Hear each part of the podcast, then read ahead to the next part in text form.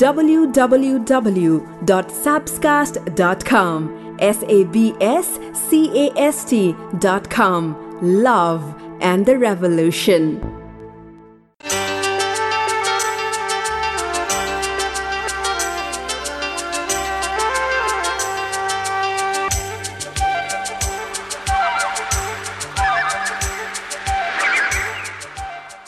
जसले तिमीलाई रुँदै गरेको देख्दा आफै गहभरि आँसु पारेर सुकसुकाउन थाल्छ।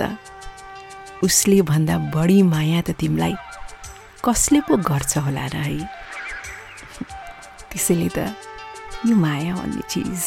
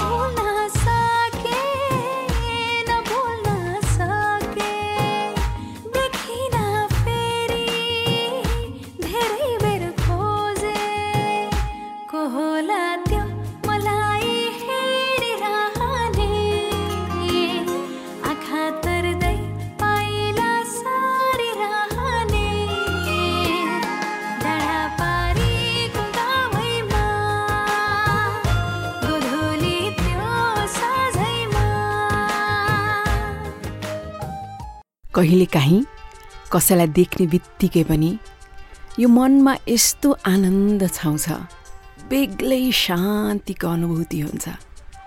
त्यो हतपत हुँदैन। जब आफूले साँच्चीकै श्रद्धा गर्ने व्यक्ति साँच्चीकै माया गर्ने व्यक्ति अघि आउँछ नि तब त्यो अवस्थामा मात्रै त्यस्तो हुने गर्दछ।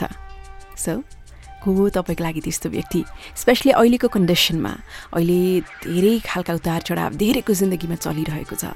यस्तो बेलामा नि जे कुरा पनि तपाईँले हेर्नुहुन्छ सुन्नुहुन्छ पढ्नुहुन्छ सकेसम्म तपाईँलाई कम्फर्ट हुने खालको जसले सहज महसुस गराउँछ। हुन्छ नि भ्लगहरू हेर्दाखेरि पनि कसैको भ्लग हेर्दाखेरि चाहिँ साँच्चीकै कस्तो रमाइलो लाग्छ। त्यो व्यक्ति हेर्ने बित्तिकै मेरो पनि फ्यु फेभरेट भ्लगर छन्। उनीहरू हेर्ने बित्तिकै होइन उनीहरूको घर किचन देखाउँछन्। सजी सजावट उनीहरूको लाइफ देखाउँछन् त्यो देख्दा देख्दै आफ्नो पीडामा मलहम लागे जस्तो हुने कि कस्तो फिल गुड हुने। हो त्यस्तो खालको कन्टेन्ट चाहिँ तपाईँ फलो गर्नुहोस् है। अनि जसले तपाईँलाई दिक्क लगाउँछ कति कन्टेन्टहरू आँखा अगाडि आउँदा आउँदा पनि कस्तो पढ्न मन लाग्छ हेर्न मन लाग्छ तर त्यसले पुरा दिन बिगार्छ मुड बिगार्छ अवस्था बिगार्छ। त्यस्तोलाई स्किप गरिहाल्नुपर्छ। अनि यो पडकास्ट पनि तपाईँको लागि मेरो आवाज पनि तपाईँको लागि कम्फर्टकै रूपमा आओस् भनेर नै मेरो प्रयास हो तपाईँलाई तर्साउने डराउने। त्यस्तो कुराहरू म केही पनि भन्दिनँ। म तपाईँलाई मायाकै कुरा गर्छु। अझै माया लाग्ने खालको कुरा गर्छु।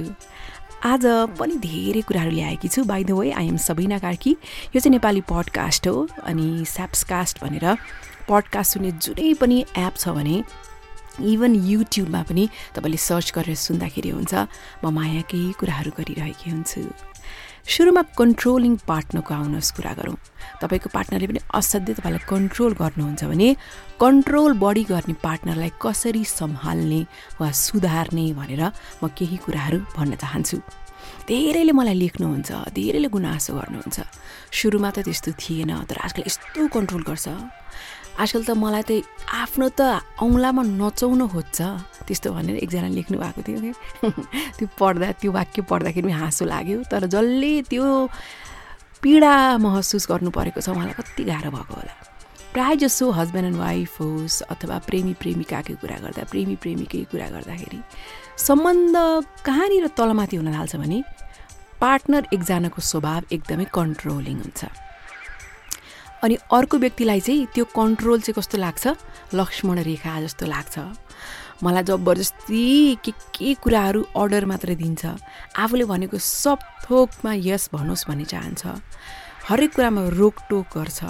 कन्ट्रोल मात्रै गर्छ। म त उसँग सक्दिनँ अब। यो सम्बन्धमा त मेरो सास। मलाई त फेर्न गाह्रो भइसक्यो। म त उसको त लाग्छ कि अब त स्लेभ जस्तो दास जस्तो मात्रै भएर बसिरहेको छु। आफ्नो मर्जीले केही कामै गर्न सक्दिनँ।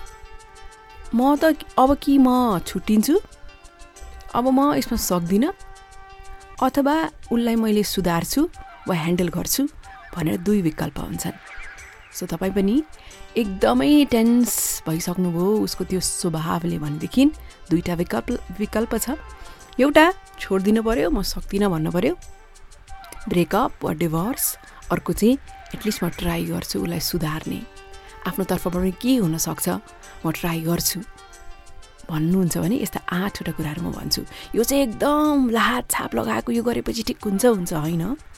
सम्बन्धमा के पनि कुराहरू त्यस्तो हार्ड एन्ड फास्ट हुँदैन कि हन्ड्रेड पर्सेन्ट भनेर। प्रयास गर्ने हो।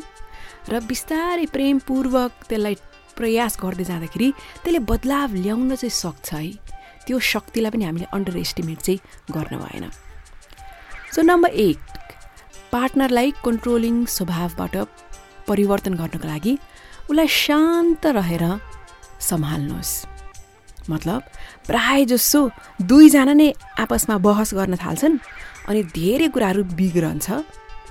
एकअर्कामा एक दुवै कोहीभन्दा कोही कम छैनन् एक आगो हुँदा अर्को पानी भन्दा सानदेखि सुन्या हो तर दुवै आगो आगो अनि शान्त नहुँदाखेरि दुवैजना बहस गर्छन् लडाइँ गर्छन् के के भन्छन् के के भन्छन् कुरा ध्वस्त।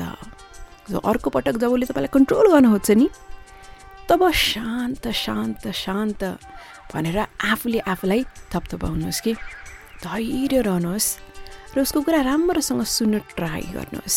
सजिलो छैन है? तपाईँलाई त्यहाँ बसेर बोल्नु पो सजिलो छ भनेर भन्ने धेरै हुनुहुन्छ मैले तपाईँको कुरा बुझिसकेँ। सजिलो त छैन तर असम्भव पनि त छैन। मान्छेले चाह्यो भने जे पनि प्राप्त गर्न सक्छ। बस शान्ति धैर्यता र दृढ सङ्कल्प त्यति चाहिँ हुनुपर्छ। र पोजिटिभिटी त झन् नम्बर वान कुरा भयो। गर्छु गर्छु भन्ने खालको सकारात्मक भाव हुनु हुनुपर्छ। त्यसैले उसले कन्ट्रोल गर्ने बित्तिकै तुरुन्तै प्रतिक्रिया गरेर तपाईँ पनि मैदानमा उत्रनुको सट्टा शान्त भएर उसको कुरा सुन्नुहोस्। तपाईँलाई के फाइदा हुन्छ भने शान्त रहेर सुन्दाखेरि जब मान्छे शान्त हुन्छ नि तब शक्ति चाहिँ उसको हातमा आइहाल्छ कि? तपाईँले पनि त्यो अवस्थालाई शान्त रहने बित्तिकै कन्ट्रोल गरेर आफ्नो हातमा लिइसक्नु हो र अब कुरा बिग्रन दिनुहुन्न। द्याट्स य पावर नम्बर टू त्यो विषयलाई लिएर झगडै नगर्नुहोस् कि। उसँग झगडा गर्न ट्राई नै नगर्नुहोस् कि। उसले जति पनि अर्डर किन नदियोस् तपाईँलाई सब थोक मनाउन किन नखोजोस् तपाईँलाई जति कन्ट्रोल गर्न किन नखोजोस् तर कुनै पनि हालतमा लडाइँ झगडा चाहिँ नगर्नुहोस्। यो एकदमै राम्रो तरिका हो। कति म सहेर बस्नु? म चाहिँ चुपचाप मूर्ति जस्तो भएर बस्नु? भनेर पनि धेरैले भन्नुहुन्छ। तर तपाईँ उसलाई सुधार्ने एक्सनमा उत्रिसक्नुभयो। यो तपाईँको अस्त्र हो टुल हो क्या? शान्त रहनु अनि झगडा नगर्नु भनेको। स्वभाव तपाईँको शान्त हुने बित्तिकै उताबाट औँला उठाउन सक्दैन कसैले पनि होइन? तर तपाईँ पनि उत्तेजित हुनुभयो भनेदेखि तपाईँ पनि हिंस्रक हुनुभयो भनेदेखि त झन् कुराहरू बिग्रन सक्छ झन् उसले त तपाईँलाई के के भन्ने बाटो खुल्न सक्छ नि त होइन? त्यसैले जस्तो सुकै अवस्था आए तापनि झगडा नगर्ने बरु तपाईँ त्यहाँबाट उठेर निस्किदिइहाल्नुहोस् कि? झगडा चाहिँ हुन लाग्यो जस्तो लाग्छ भने चुप लाग्ने मैले माथि भनिसकेँ अथवा त्यहाँबाट निस्केर हिँडिदिने अथवा त्यो विषयलाई छुँदै नछुने त्यसरी नै तपाईँले त्यो विषयलाई स्मार्टली ह्यान्डल गर्नुहुन्छ। नम्बर तिन उसलाई बदल्छु भन्ने लागेपछि यो तुरुन्तै हुन्छ भनेर एकदम हतारिने स्वभाव चाहिँ नराख्नुहोस् कि। हरेक कुरा रातारात परिवर्तन गर्न सकिन्न। जुन रातारात परिवर्तन हुन्छ त्यसको प्रभाव पनि खासै दिगो हुँदैन। त्यसैले बिस्तारै ट्राई गर्दै जाने कि। बिस्तारै। अब उसको त यत्रो वर्षौँदेखिको बानी होला कति महिनौदेखिको बानी होला। एक दिनमा त तपाईँले कसरी बदल्न सक्नुहुन्छ होइन? तर उसलाई एउटा फिल चाहिँ के गराउनुहोस् भने अब चाहिँ म सहनेवाला छैन अब चाहिँ म मैदानमा उत्रन सकेँ भनेर तपाईँले उसलाई फिलिङ चाहिँ गर दिनु पऱ्यो झगडा नगरेर शान्त रहेर होइन? अनि बिस्तारै उसलाई आफैलाई फिल हुँदै जान्छ कि बिस्तारै उसलाई उसले भित्रैबाट बिस्तारै मान्छेले भन्ला नभन्ला तर उसलाई ग्लानी हुन थाल्छ। कहिलेकाहीँ उसले रियलाइजै गरे हुँदैन उसले रियलाइज पनि गर्न थाल्छ। So just take a time step by step slow तर एकदम असरदार औषधि जस्तो हो। नम्बर चार उसले कन्ट्रोल गर्छ भन्दा उसको हरेक कुरा चाहिँ नमान्नुहोस् ल फेरि। जब तपाईँले हरेक कुरा मान्न थाल्नुहुन्छ नि तब उसले झन् तपाईँलाई हैकम चलाउन थाल्छ कि झन् कन्ट्रोल गर्न थाल्छ। त्यसैले उसले एकदम तपाईँलाई अर्डर चलाउँछ के के भनेर हुकुम दिन्छ भनेदेखि सबै थोक उसको नमान्नुहोस्। तपाईँलाई त रिस उठिरहेछ भने पनि विनम्रतापूर्वक उल उसलाई के भन्नुहोस् म यो सक्दिनँ। बरु त्यसको साटो मलाई अरू कुनै काम गराऊ अथवा अरू कुनै हेल्प म गर्छु तर यो चाहिँ म गर्न सक्दिनँ। मानव तपाईँको पार्टनर एकदमै अल्छी छ अरे होइन। अनि तपाईँलाई थाहा छ कि उसको अफिस जानुभन्दा अगाडि तपाईँलाई जबरजस्ती के के काममा हेल्प माग्छ भनेर। सो उसले त्यो हेल्प माग्नुभन्दा अघि नै तपाईँ पनि अफिस गइदिइहाल्नुहोस् अथवा घरबाट बाहिर निस्किदिइहाल्नुहोस् अथवा उसको वरिपरि नरहिकन कोही अर्को काममा तपाईँ व्यस्त भइहाल्नुहोस्। सो तपाईँ व्यस्त गर्ने हुने बित्तिकै त उसले तपाईँलाई जबरजस्ती गर्नै सक्दैन नि त। सो टेक्निक्स के? उसले तपाईँलाई जबरजस्ती मतलब केही काम गराइरहेको छ अर्डर तपाईँलाई मन परिरहेको छैन भने पनि विनम्रतापूर्वक नो भन्ने र आफू अन्य काममै व्यस्त भइदिने। आज रिसाउला भोलि रिसाउला। तर उसलाई चाहिन्छ भने त्यो काम आफै नै गर्छ। तर तपाईँ नरिसाउने शान्त रहने। अर्को बिस्तारै उसलाई तिम्रो जिम्मेवारीहरू यी हुनु है भनेर महसुस चाहिँ गराउनुहोस् कि। कतिपय अवस्थामा नि मान्छेहरू अझ नेपाली समाजमा कुरा गर्दाखेरि स्पेसली छोरा मान्छेहरूको कुरा गर्दाखेरि कति हुर्काइनै फरक हुन्छ। कतिले त आफ्नो जिम्मेवारी वहनै गर्न जानेका हुँदैनन्। मेरो जिम्मेवारीहरू यो भन्ने नै थाहा पाएका हुँदैनन्। इभन छोरीकै प्रसङ्गमा पनि कुरा गर्दाखेरि होइन यस्तो जीवन बाँचेका हुन्छन्। जिम्मेवारी कर्तव्य भन्ने कुरा कतिलाई आइडियै हुँदैन कि? सो उनीहरूले ट्राई नगरेका होइनन्। कतिलाई थाहै नभएपछि त के भन्ने? सो तपाईँ आफूले आफूलाई कन्ट्रोलमा राखेर उसँग प्रेमपूर्वक उसलाई बताउनुहोस् कि म तिम्रो स्लेभ होइन तर विनम्रतापूर्वकै हामी दुईजना पार्टनर हौँ। हामीले एकअर्कालाई कन्ट्रोल सधैँ गरिरहन सक्दैनौँ। म जस्तो अवस्थामा पनि तिम्रो साथ उभिनेछु। तिमी सँगसँगै कदममा कदम मिलाउने छु तर त्यसको लागि एक अर्काको बराबर सहयोगको आवश्यकता पर्छ। तिम्रा जिम्मेवारीहरू तिमीले पुरा गर्नुपर्ने हुन्छ। म पनि आफ्ना जिम्मेवारीहरू पुरा गर्छु। भनेर गुड मुडमा रोमान्टिक मुडमा अथवा कहीँ डिनर लगेर कहीँ घुम्न जाँदा कहीँ वकमा लगेर राम्रोसँग सम्झाउनुहोस् न। तरिका हो बोल्ने टोन हो। सकिन्छ क्या? बोलीमै छ सब थोक। अर्को भनेको नि यो इम्पोर्टेन्ट छ है।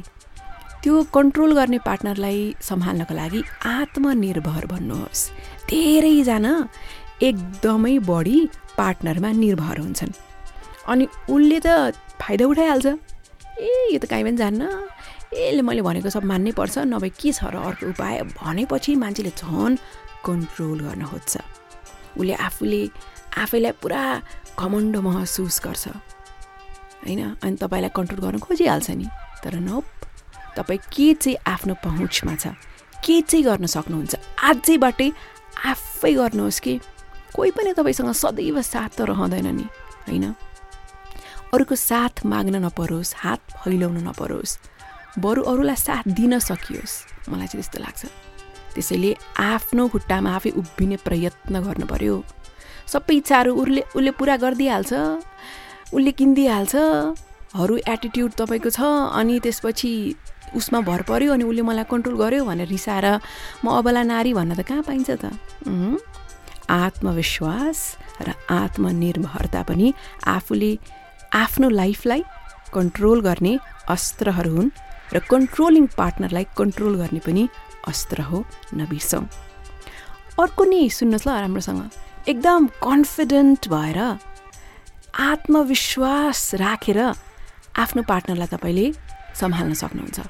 मतलब जब तपाईँको कन्फिडेन्स सेकन हुन्छ आत्मविश्वास कम हुन्छ न अर्कोले हेप्ने त हो नि होइन?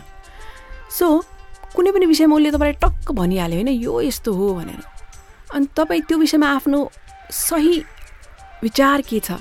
कन्फिडेन्ट भएर दिनुहोस् कि? मानौ उसले तपाईँलाई भनिरहन्छ आज लुगा धुनैपर्छ आज लुगा धुनैपर्छ तिमीलाई भनेकै मान्दैनौ अनि तपाईँ चट्ट वेदर अपडेटको डेटासहित भनिदिनुहोस् कि आज यति बेलादेखि यति बेलासम्म पानी परिरहेको छ। यस्तो वेदर अपडेट छ लुगा भिज्छ सुक्दैन लुगा नधौँ भनेर डेटासहित बोलिसकेपछि त उताबाट उसले तपाईँलाई जबरजस्ती गर्ने कुरै आएन नि त होइन? सो कन्फिडेन्स माथि के कुरा गरेँ? आत्मनिर्भरता त्यो पनि आवश्यक छ। र लास्टमा सबै गर्दा पनि भएन भने उसलाई एउटा अल्टिमेटम दिनुहोस् कि। तपाईँ ट्राई त गरे हो नि त आफ्नो कन्ट्रोलिङ पार्टनरलाई एक असल प्रेमी असल साथी बनाउने प्रयासमा त जुटिरहनु भएको छ नि त। म तिम्रो स्लेभ होइन भनेर पनि उसलाई भनिसक्नुभयो नि त। तपाईँ आफूलाई पनि त महत्त्व दिइरहनु भएको छ। तर यति गर्दा पनि हुँदैन भने चाहिँ अरूको हातको कठपुतली बनेर बस्न म चाहन्न। अब सुधार्ने बाटै छैन भने चाहिँ उसलाई अल्टिमेटम दिनुहोस्। उसलाई भन्नुहोस् अब अति भइसक्यो अब म सहन्न तिमी सुध्र नत्र म छोडेर जान्छु। अब यति भन्दा उसले आफ्नो गल्ती महसुस गर्यो आफूलाई सुधार्ने प्रयास गर्यो भनेदेखि भेरी गुड नभए त बाँकी चोइस तपाईँको आफ्नो नै हो। सो माई डियर फ्रेन्ड तपाईँ लेडी हुनुहुन्छ वा जेन्टलम्यान हुनुहुन्छ तपाईँलाई कसैले कन्ट्रोल गर्ने ट्राई गरिरहेको छ कन्ट्रोल गरिरहन्छ भनेदेखि उसलाई यो सुनाउनुहोस्। होइन नसुनायो भने हुन्छ। इनफ्याक्ट बरु आफू चाहिँ आफ्नो व्यवहारमा अवलम्बन गर्नुहोस् धैर्यतापूर्वक पोजिटिभ एटिट्युड राखेर म सक्छु भनेर दृढ सङ्कल्प राखेर ल। र होइन तपाईँ चाहिँ इनकेस एकदम पार्टनरलाई कन्ट्रोल गर्ने स्वभावको छ भने जहाज डुब्छ है मायाको सही समयमा किनभने कोही कसैको सुन्नेवाला नै छैन क्या? आजकल इन्डिपेन्डेन्स भन्ने कुरा यस्तो भयङ्कर रूपमा आएको छ कि कोही कसैको वशमा अधीनमा बस्नेवाला नै छैन। अझ माया गरेको मान्छेलाई त्यसरी वशमा राख्नुहुन्छ भने त कहाँ जान्छ त माया? झ्यालबाट भुत्त हाम्फालिहाल्छ नि। त्यसैले बेलैमा समय हुँदै सुध्रौँ है। नत्र पछि उसले गुड बाई गरेपछि अनि फेरि तपाईँले मलाई मेसेज लेख्नु होला अहिले भनिदिएको छु टाइम हुँदै सुध्रौँ है सुध्रौँ।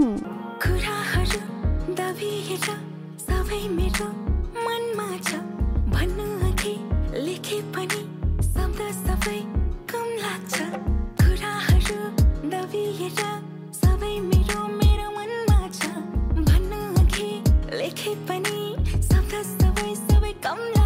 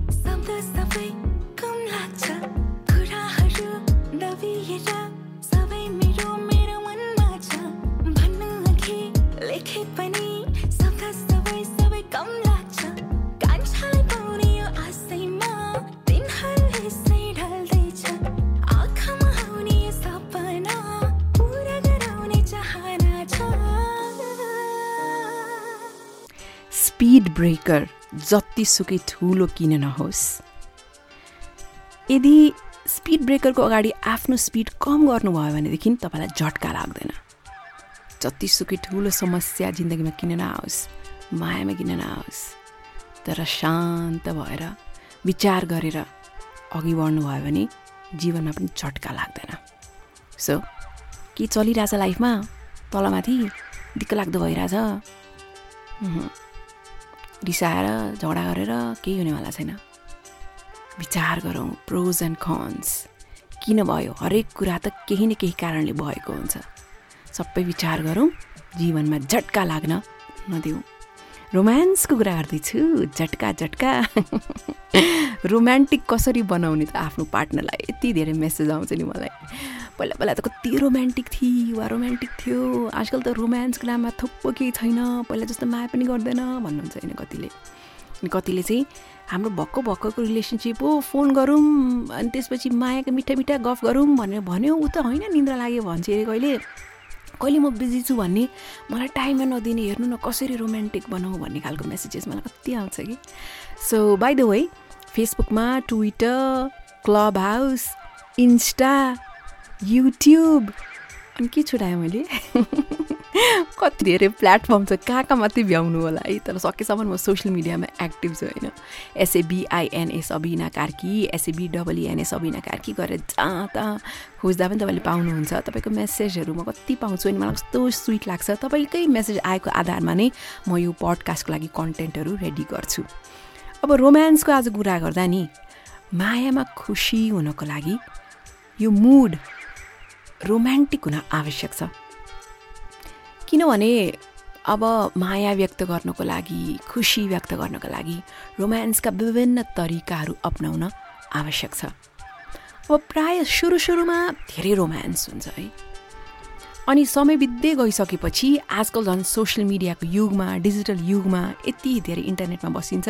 एउटै सोफामा बसे पनि एकजना अर्कोतर्फ अर्कोजना अर्कोतर्फ कन्भर्सेसनै छैन रोमान्स त टाढा टाढासम्म पनि छैन। अनि सँगै बस्यो बस्यो मात्रै छ। अनि रोमान्स गायब हुन थालेपछि उनीहरूलाई निराश लाग्न थाल्छ अल्छी लाग्दो बोरिङ लाग्न थाल्छ। र यति सजिलो भएको छ चिट गर्नको लागि अरूसँग कनेक्ट हुनको लागि अनि बाटो भट्किन सक्छ। त्यस्तो बाटो भट्किन भएन सम्बन्ध भत्काउन भएन। हेर्नुहोस् त। र टले कति फरक पार्छ। भत्कन र भट्किनको कुरा गर्दा। कसरी रोमान्स छैन भने आफ्नो पार्टनरमा है रोमान्स छैन भने कसरी उसलाई रोमान्टिक बनाउने? अनि आफू पनि रोमान्टिक हुन्न भने कसरी रोमान्टिक बन्ने प्रयत्न गर्ने? त्यो म भन्न चाहन्छु। भाइ वे यो अल्छी लाग्दो कुरा होइन सुनौँ भन्न पनि पाइन्छ होइन। तर माया चाहिँ तपाईँलाई अरूको सम्बन्ध देखेर ईर्ष्या लाग्छ होला बा। फलानु त क्या खुसी छ? म किन त्यस्तो छैन भन्दा? Because love is hard work जसरी काममा मिहिनेत गर्नुहुन्छ। तपाईँ प्रेजेन्टेसन बनाउन मिहिनेत गर्नुहुन्छ। अन्य काममा पनि कति गार्डनिङमा कति मिहिनेत गर्नुहुन्छ होला। सम्बन्धमा चाहिँ वास्तै नगरेर ए भनेर अनि कहाँ हुन्छ त?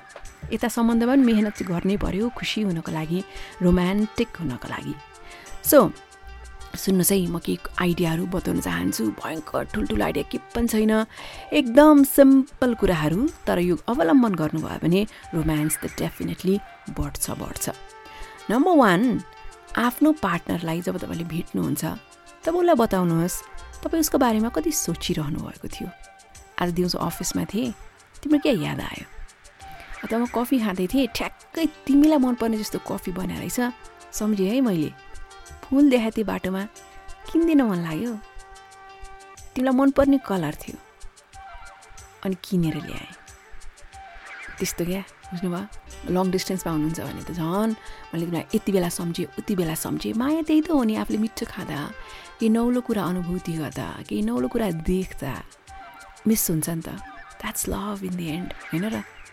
सो पार्टनरलाई व्यक्त चाहिँ गर्नु पऱ्यो क्या? मैले सम्झिरहेको थिएँ भनेर। नम्बर टू सरप्राइज दिनुहोस् न कहिले काहीँ अघि मैले फुलको कुरा गरेको थिएँ नि त। फुल आज ल्याइदिएँ प्रिय my darling here's beautiful flower for my darling rose भनेर दिनुहोस् त। आमामा अलि बढी फिल्मी भयो जस्तो छ। त्यस्तो फिल्मी डाइलग दिनु पर्दैन। आफ्नै स्टाइलले होइन। कहिलेकाहीँ चक्लेट ल्याइदिनुहोस्। कहिलेकाहीँ यस्तो आँखा बन्द गरेर उसको हातमा केही थमाइदिनुहोस्। त्यही हो कि रोमान्स भनेको ठुल्ठुला कुरै होइन। यस्तो ससानो मान्छेलाई नि एकदम ठुलो कुरा क्या ठुलो कुराले नै ठुलो रोमान्स आउँछ जस्तो लाग्छ। नो एभ्री डेको ससानो एक्टिभिटी ससानो कुराहरू नै बढ्दै बढ्दै ठुलो हुने हो कि। झगडा पनि सानो कुराबाट स्टार्ट भएको हुन्छ बढ्दै बढ्दै बढ्दै दिक्क वाक्क भ्याक्क भएर कहाँ पुग्ने हो होइन। भए पनि यस्तो सानो एक्टिभिटीले बढ्दै बढ्दै बढ्दै जाने हो कि? रोमान्स पनि यसरी नै तपाईँको पार्टनर ठुस्स नपरिकन स्माइल गरिरहोस् भन्ने चाहनुहुन्छ भने यस्तो कुराहरू गर्न ट्राई गर्नुहोस् कि कहिलेकाहीँ उसलाई खाना लग्नुहोस् कहीँ। कहिलेकाहीँ मिठो पकाइदिनुहोस् कहिलेकाहीँ गिफ्ट दिनुहोस् केही उसले चाहेको कुराहरू। हिरा नै दिनु परेन नि त हिराको यो औँठीहरूले कति आज सोसियल मिडियामा भाइरल भइरहेछ त्यही किन दिनु पऱ्यो बजेट छ भने अब सेभिङ गरेर दिन मिल्छ भने त दिँदा एकदम राम्रो कुरा हो। तर होइन भने पनि कति अन्य उपायहरू छन्? सकिन्छ नि होइन र पञ्चधातु के कस्तो राम्रो औँचीहरू आइरहेछ। सो भाव हो जस्तो लाग्छ क्या मलाई। अर्को चाहिँ नि उसलाई मनबाट तारिफ पनि गर्नुहोस् कि। तारिफ गर्नै बिर्सन्छौँ कि हामी। बसिरहेको हुन्छ अर्कोले बिचरा कति मिठो पकाएर दिएको हुन्छ। मिठो भयो भने सो सोध्नुपर्छ। कहिलेकाहीँ त क्या मिठो? भनिदिनु नि होइन। अनि यस्तो कहिलेकाहीँ पानी परिरहेको हुन्छ सिमसिम सिमसिम सिम। उसको यहाँ निधारमा यस्तो कपाल आएको हुन्छ होला यस्तो पछाडि लगिदिएर कति राम्री तिमी। भनिदिनु यस्तो हात चुम्नु माया गरिदिनु। बुझ्नुभयो? त्यही हो कि रोमान्स भनेको चाहिँ। उसलाई बिना कुनै कन्डिसन उसको तारिफ गर्ने गर्नुहोस् न कहिलेकाहीँ त्यत्तिकै त्यत्तिकै हक गर्नुहोस्। अनि उसलाई भन्नुहोस् ऊ पाएर तपाईँ जिन्दगीमा कति खुसी हुनुहुन्छ? सधैँ तारिफ नगर्नुहोला तर पनि तपाईँ कति ग्रेटफुल हुनुहुन्छ। खासमा यो मायामा नि एक्नोलेजमेन्ट भन्छ नि इङ्ग्लिसमा होइन? ग्रेटफुलनेस कि? त्यो चाहिँ एकदमै हुन आवश्यक छ है। अधिकांश सम्बन्धहरूमा चाहिँ उसले ऊ ग्रेटफुलै छैन ऊ कृतज्ञ नै छैन भनेर धेरैले कम्प्लेन गर्नुहुन्छ। सो म खुसी छु म धन्य छु म आभारी छु भनेर उसलाई त्यो कन्फिडेन्स बुस्ट चाहिँ गराइरहनुपर्छ। अर्को चाहिँ उसको निकट आउँदाखेरि फिजिकल इन्टिमेसी नै हुन परेन होइन? जहिले पनि रोमान्स भन्नको लागि। मैले माथि पनि हात पक्रिने कुरा गरेँ। उसलाई रोमान्टिक बनाउनु चाहनुहुन्छ भने त दुवैजना एकअर्कासँग हातमा हात मिलाएर आफ्नो औँलाहरू एक हातको औँला उसको हातको औँलासँग चट्ट मिलाएर मनभरिका कुराहरू गर्न सक्नुहुन्छ। उसले यस्तो लामो सास फेरेको हुन्छ त्यो सास आफूले महसुस गर्न सक्नुहुन्छ। यस्तै यस्तै कुराहरू। कहीँ साँझमा हिँड्न जान सक्नुहुन्छ। यस्तै यस्तै कुराहरू। त्यसले कति रोमान्स एड गर्छ ट्राई गर्नुहोस् न। अर्को म त फुडमा पनि एकदम विश्वास गर्छु। है मायामा खानेकुराको एकदमै ठुलो भूमिका हुन्छ। पत्याउनुहोस् न पत्याउनुहोस्। ए मलाई त पकाउनै आउँदैन। That's not my cup of tea म त चिया पनि उमाल्न जान्दिनँ भन्नेहरू पनि हुनुहुन्छ। तपाईँको त्यो कुरालाई पनि मेरो सम्मान छ। मान्छेको आफ्नो चोइस हो होइन? त्यही चोइसले गर्दा नै मान्छेको आफ्नो पर्सनालिटी तयार हुने त हो नि। तर खानेकुरा र किचनको कुरा गर्दा त्यो चाहिँ आफ्नो पावर हुन्छ कि? मिठो केही बनाउनु भयो मिठो केही बनाएर खुवाउन सक्नुभयो भने चाहिँ त्यो तपाईँको यस्तो कला हो त्यो कला चाहिँ तपाईँले मिस गर्नुहुन्न जस्तो लाग्छ मलाई चाहिँ। तर फेरि तपाईँको चोइस हो। आजकल त रेसिपिजहरू पनि इन्टरनेटमा कति हुन्छ सिक्नै पनि पाइन्छ कफीहरू कति बनाउन सकिन्छ बेक कसरी गर्न सकिन्छ ग्रिल गर्न सकिन्छ होइन कति कति आइटमहरू हुन्छ। सो रोमान्स थप्नको लागि आफ्नै हातले तपाईँ पार्टनरलाई कहिलेकाहीँ केही बनाएर खुवाउनुहोस् न। एकदम स्पेसल डेज हुनुपर्छ उसको बर्थडे हुनुपर्छ एनिभर्सरी हुनुपर्छ। त्यस्तो केही पनि होइन कहिलेकाहीँ पुराना कुराहरू सम्झिएर पुराना फोटोहरू हेर्दै पुराना कुनै एकअर्कालाई मन परेका खानेकुराहरू नै हुनसक्छ। हो त्यो बनाएर खुवाएर गफ गरेर समय बिताउँदा कति निकट महसुस हुन्छ। मेरो माया गर्ने मान्छेले कति माया गरेको जस्तो महसुस हुन्छ। कस्तो लाग्दैछ यस्तो कुराहरू? के बनाउने नेक्स्ट म त सोच्दैछु के भनौँ भनेर। अर्को राम्रो आइडिया भनिदिउँ मसाज लभ मसाज आजकल त हामी यति धेरै ल्यापटपमा बसिरहेको हुन्छौँ यो ढाड यस्तो दुख्छ है। अनि मोबाइल चलाउँदा चलाउँदा औँला पनि कति दुखिरहेको हुन्छ। आजकल फिजिकल एक्टिभिटीहरू धेरै हुँदैन। यो टेबलमा बसेर काम गर्नुपर्ने हुनसक्छ। त्यस्तो बेलामा मजाले वार्म कुनै तेल लगा तेल पनि आजकल अरोमेटिक कति खालका होइन कति फ्रेग्रेन्स भएका तेलहरू इसेन्सियल ओइलहरू आउँछ। अनि कुनै बास्नादार खालको तेल लगाएर चट्ट तपाईँले एज अ सरप्राइज यो पनि आश्चर्य होस् न उसलाई पनि होइन? मजाले कपालमा पनि त मजाले कपालै तेल मजा लगाएर मसाज गरिदिएको शरीरको मसाज गरिदिएको यसले पनि कस्तो इमोसनल एउटा अट्याचमेन्ट दुईजनामा वृद्धि गर्छ कि दुःख सुखमा। कस्तो मायाको मलहम लगाएको भनेर यो जस्तो अचुक तरिका कुनै हुँदैन रोमान्स बढाउने।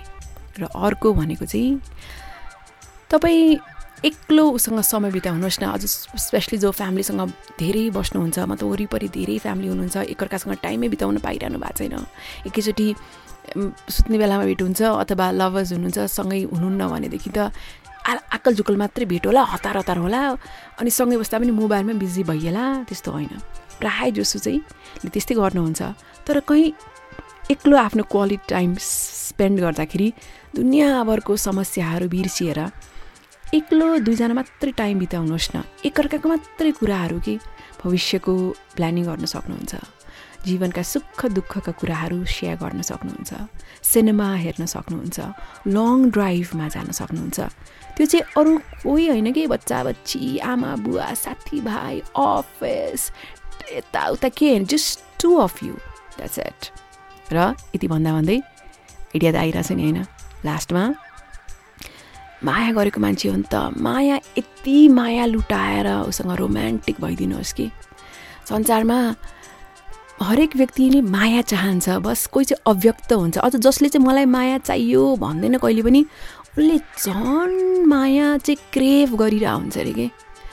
मलाई माया गर न फोन गर न मेसेज गर न भनेर स्पेसली हामी केटीहरू त कति भनिरहेको हुन्छौँ। तर उसले झन् चुपचाप केही पनि भन्दैन भने उसलाई झन् माया चाहिएको हुनसक्छ। है? त्यसैले समय निकालेर मन खोलेर यति माया लुटाइदिनुहोस्। आफूले माया गरेको व्यक्तिलाई यति केयर गरिदिनुहोस्। अनि रोमान्स नआएर सुख हुन्छ त। आइहाल्छ नि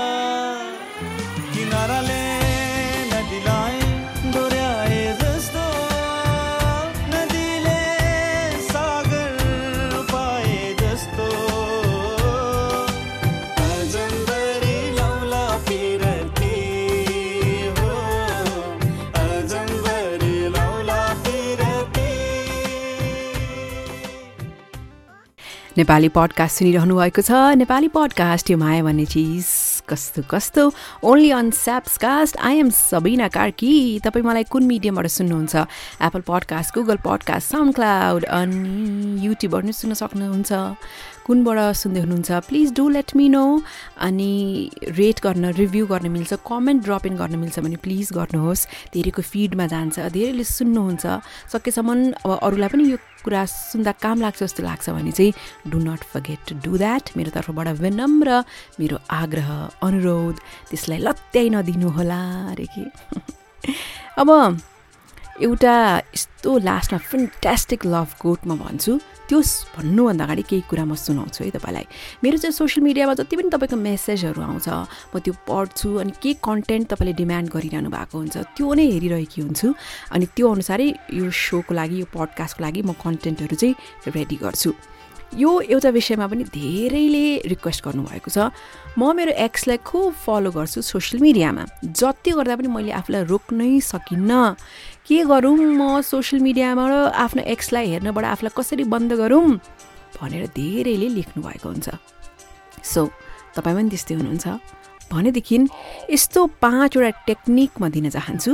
त्यो पाँचवटा टेक्निक अप्नाउनु भयो भनेदेखि एकदमै यसले काम गर्ने सम्भावना छ। सिरियसली हुन त आफू तपाईँमा कतिको विल पावर छ होइन सङ्कल्प मान्छेले गर्छ तर अब जिम जान्छु वेट लस गर्छु भनेर महिनामै मजाले हृष्टपुष्ट भएर आफ्नो स्वास्थ्यलाई ठुलो फड्को मारेका केसेस पनि छन्।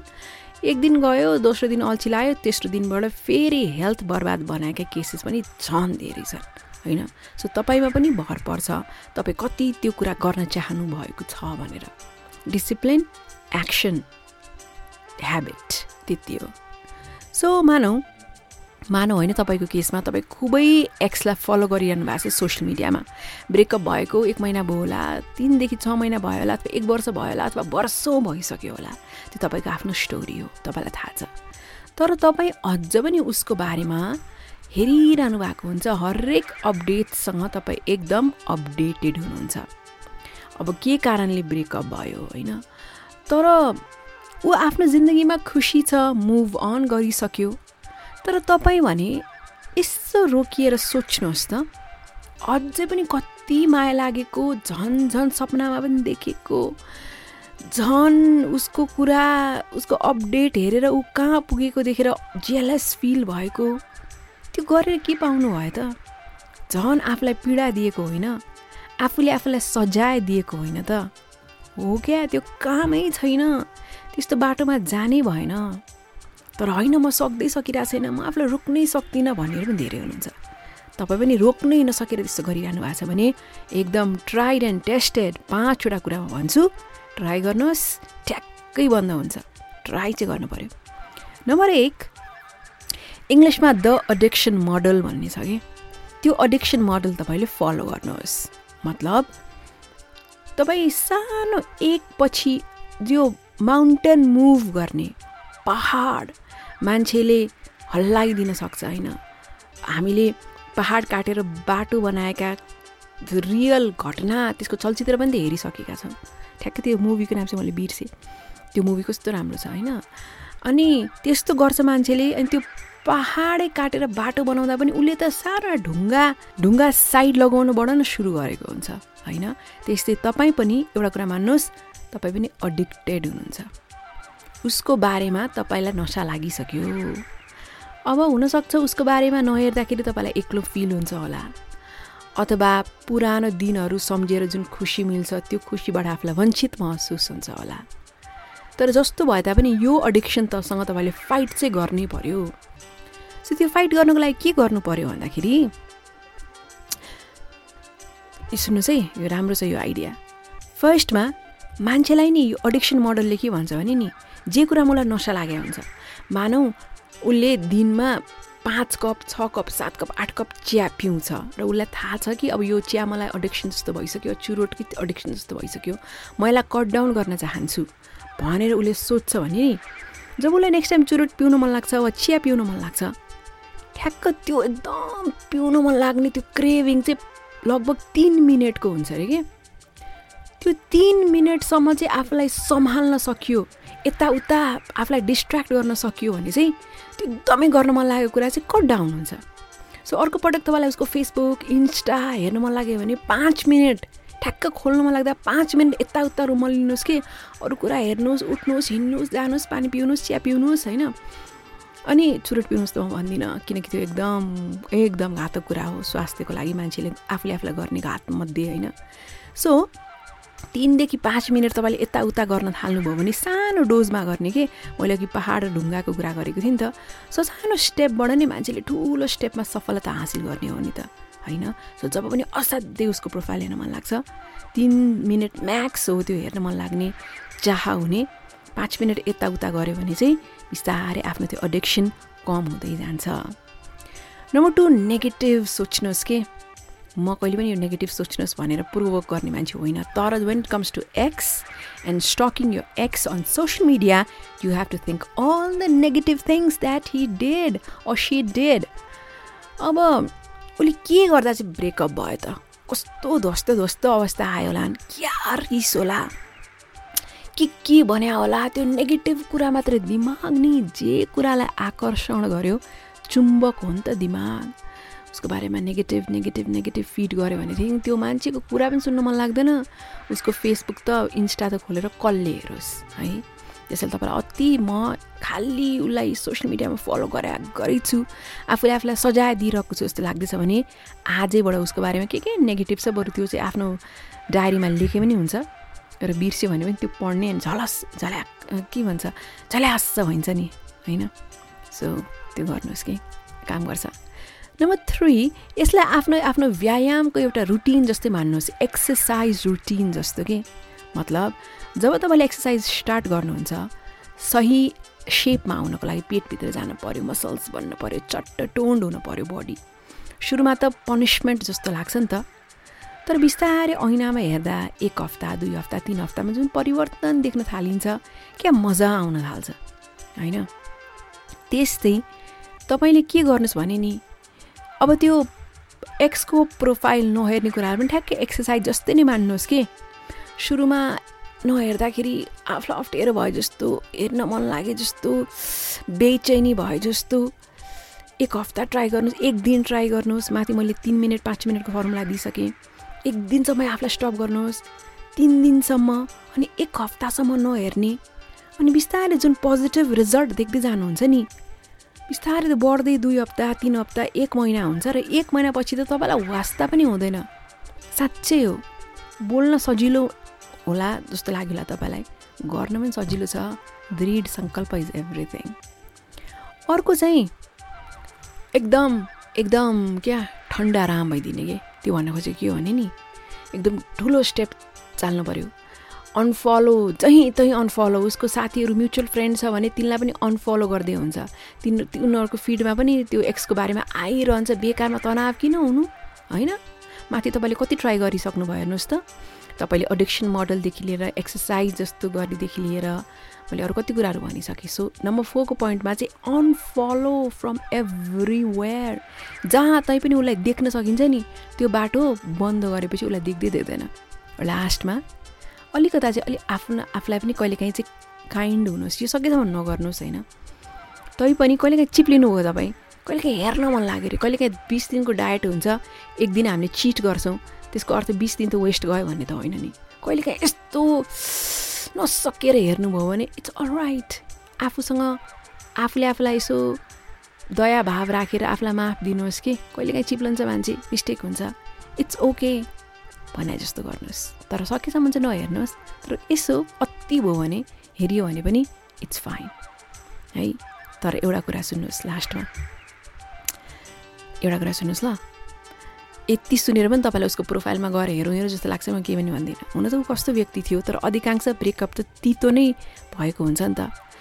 जसको मायामा तिमी रुन्छौ तडपिन्छौ विरक्त भएका छौ आफ्नो जीवनै तहस नहस पारेका छौ त्यो व्यक्तिले तिम्रो कहानी आफ्ना साथीहरूमाझ सुनाउँछ र साथीहरू बेसमारी हाँस्छन्। तिमी त उसको लिस्टमा बस एउटा नाम हो। कमेडी गर्न तिम्रो बारेमा त उपहास गर्नको लागि उसले तिमीलाई एउटा नामको रूपमा एउटा घटनाको रूपमा सुनाइरहेको छ। यति सुनेर पनि तिमी उसकै फेसबुक हेर्छौ? जाऊ हेर भनेर म भन्दिनँ। Choice is always my friend यति सुनिसकेपछि चाहिँ अब चाहिँ मलाई विश्वास हुँदैछ है तपाईँले उसको सोसियल मिडिया स्टक गर्न हुन्न भनेर।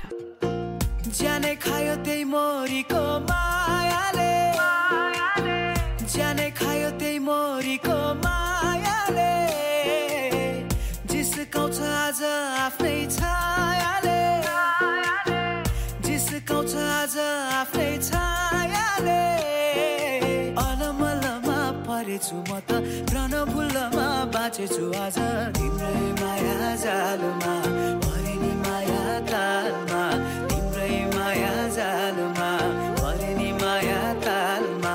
किन किन आज छाडेर जान्छु भन्छौ माया मारेर?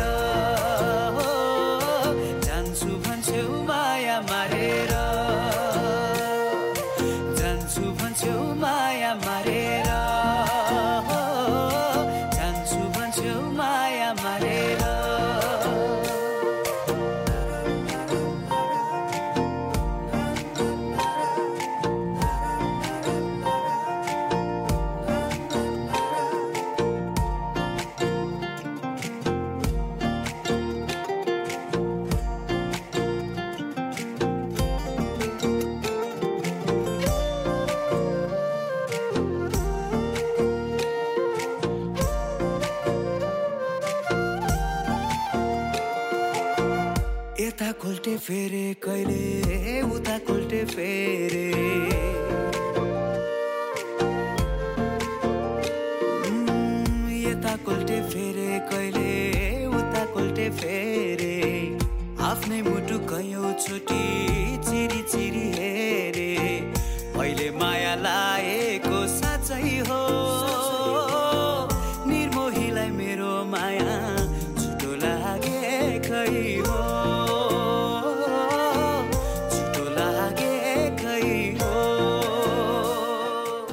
यो तपाईँसँग मिल्छ कि मिल्दैन सुन्नुहोस् है।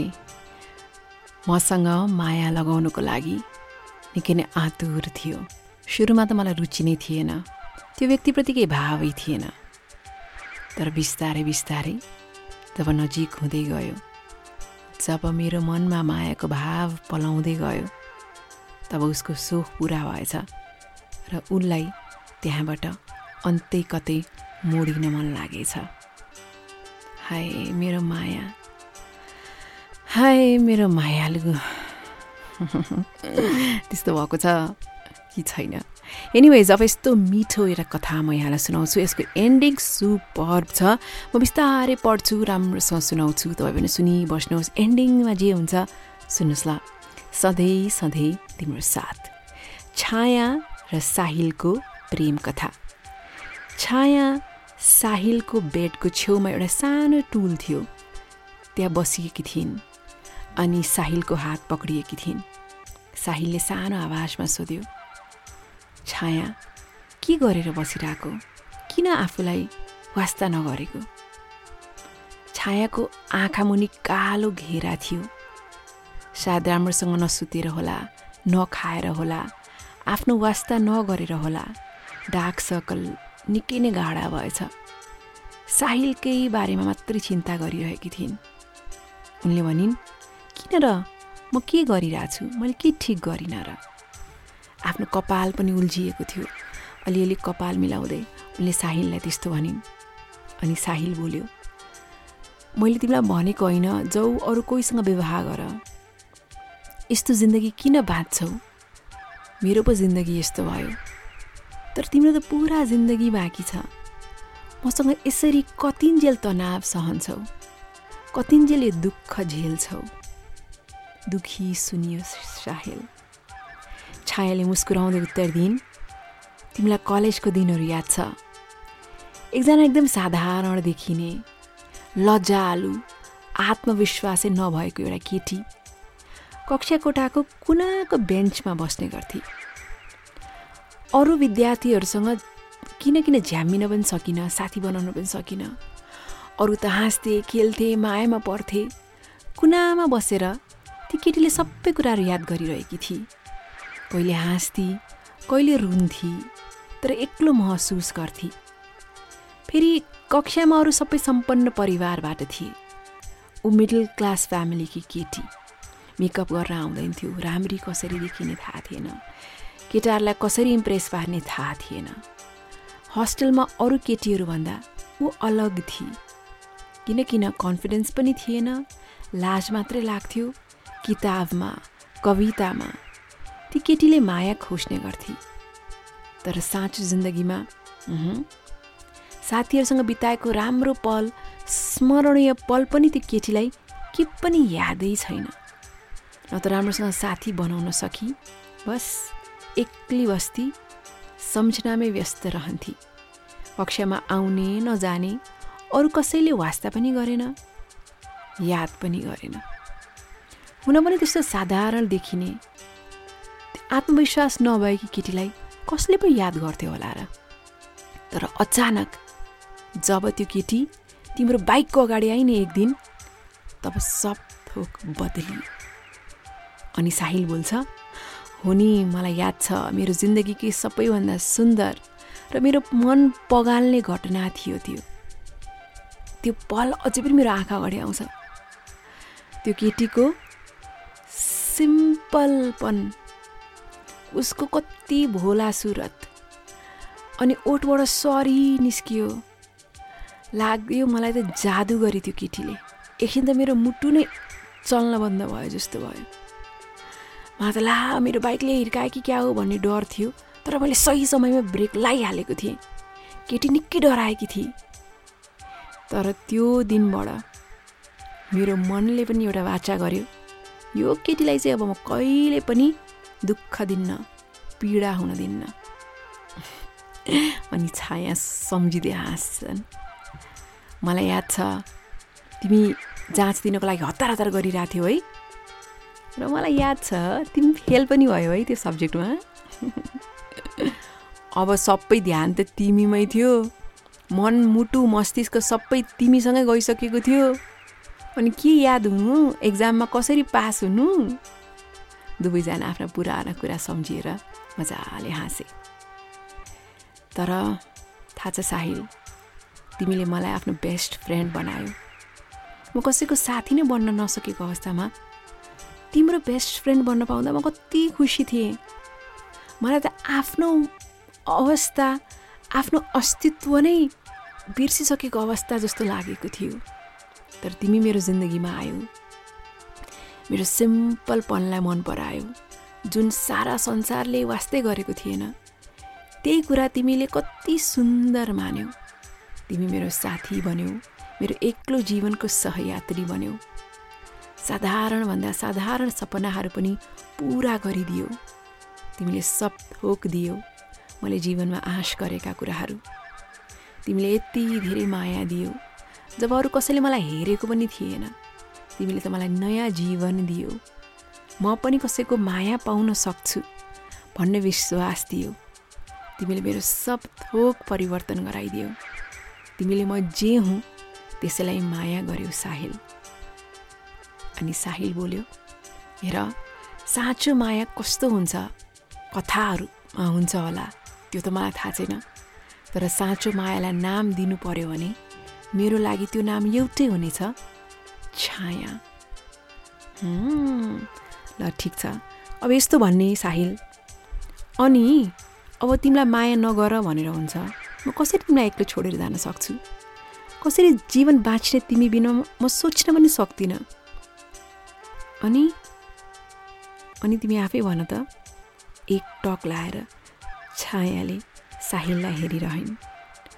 हो यतिखेर हाम्रो दुवैको लागि कठिन परिस्थिति छ। त्यसको अर्थ म तिमीलाई छोडेर जाउँ भन्ने होइन नि त। म तिमीसँग थिएँ सधैँ तिमीसँगै रहिरहनेछु। हाम्रो बाटोमा जति तगारा आए तापनि म साथ रहनेछु। छाया बोल्दै थिइन् साहिलको आँखा टिल्पिल टिल्पिल गर्यो र उसले भन्यो म पनि थिएँ छु र सधैँ तिमीसँगै रहनेछु छाया तिम्रो छाया भनेर। आफ्नो छायाबाट त कसरी मुक्त हुन सक्छ र मान्छे? होइन र? त्यसपछि साहिलले राम्रोसँग हात पक्रियो छायाको अनि आफ्नो ओठले चुम्यो। छायाले पनि भनिन् तिम्रो छायाले पनि कहिले पनि छोड्ने छैन तिमीलाई साहिल। छायाले पनि साहिलको हात चुमिन् प्रेमपूर्वक। तर वरिपरि राम्रा राम्रा नर्सलाई हेऱ्यो भने चाहिँ ठिक हुने छैन नि फेरि। दुईजना मजाले हाँसे। छाया तिमीलाई एउटा कुरा सोधौँ? अँ भन न। छाया मेरो केमोथेरापी सफल भएन भने जीवनको परीक्षामा म फेल भएँ भने छाया बोल्छिन् हामी यतिखेर बेस्ट क्यान्सर हस्पिटलमा छौँ। डक्टरले भनेका छन् यो अर्ली स्टेजमा छ त्यही भएर पनि यसको उपचार हुन्छ। बस ईश्वरसँग प्रार्थना गरौँ विश्वास राखौँ आश नगुमाऊ तिमी एकदमै बलियो मान्छे हौ। मेरो मान्छे पो हौ त। तिमीले यो परीक्षा जसरी पनि पास गर्छौ मेरो लागि पनि पास गर्छौ। उनले यति धेरै आत्मविश्वासको साथमा त्यो भनिन् कि साहिल मुस्कुरायो र उसले पनि त्यो विश्वास महसुस गर्यो। त्यत्तिकैमा म्याडम हामीले उहाँलाई लगेर जानुपर्छ।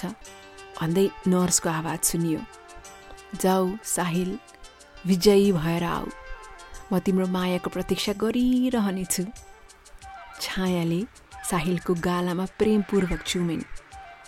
नर्सले आएर अपरेसन थिएटरतर्फ साहिललाई लगेर गइन्। साहिलको उपचार भइरहेको थियो। यता छाया अस्पताल बाहिरको सानो मन्दिरमा उभिरहेकी थिइन्।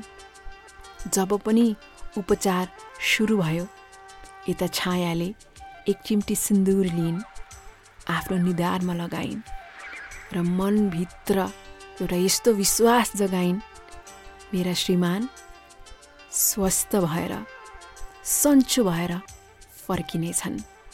यति लामो रात हामीले सङ्घर्ष कठिनका रात पार गरेका छौँ। उज्यालो बिहानी हुनेछ र एउटा नयाँ जिन्दगीको पूर्ण सुरुवात हुनेछ। यो माया भन्ने चिज। सत्य भन्छु तिमी भए सास चल्छ मेरो। हाँसी खुसी दिन अनि रात ढल्छ मेरो।